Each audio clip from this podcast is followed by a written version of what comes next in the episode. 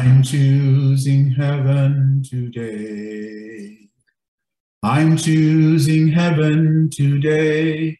I am walking the road of heaven right now, singing, I'm choosing heaven today. Hello, and welcome to our podcast. This is Unity Church of Chatsworth. Our spiritual leader, Reverend John Washington, and I am Michelle Washington, RN, pastoral nurse.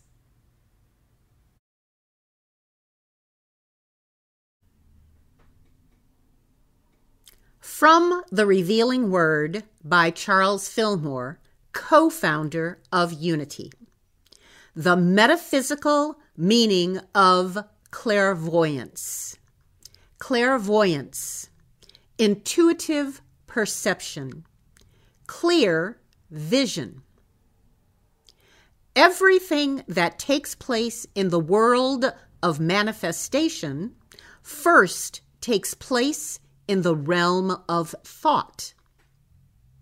If one is spiritually quickened to the measure that they can discern the thought movements, they can gain a foreknowledge of what is about to occur.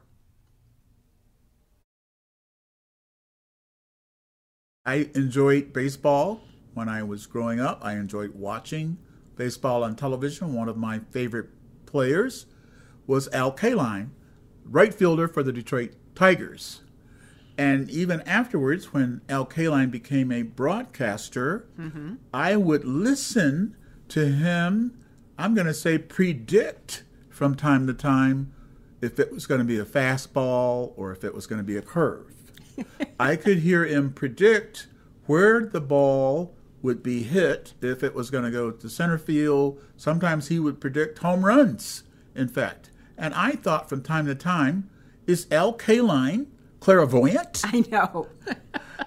I also remembered that sometimes he would be broadcasting with a fellow broadcaster who believed in Al Kaline, mm-hmm. who trusted him, who trusted him, and who trusted him to, um, I'm going to say, be entertaining, perhaps even.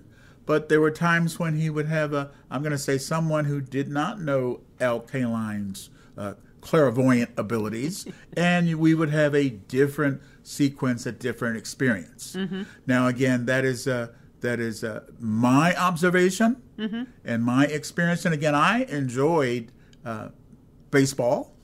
I enjoyed uh, Al Kaline, the right fielder, famous right fielder for the Detroit Tigers.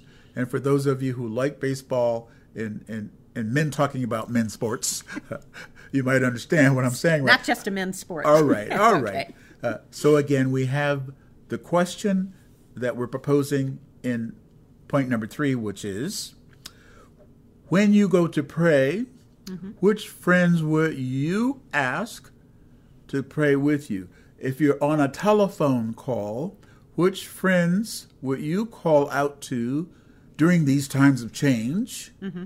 Which friends would you ask, take, and trust. Mm-hmm.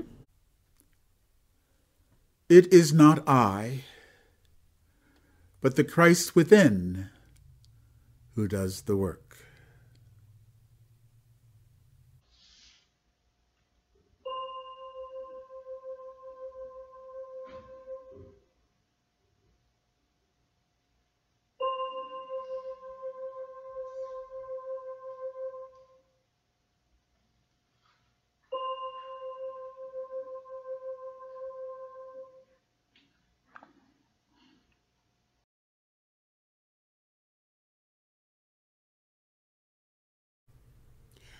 Thank you for listening to our podcast.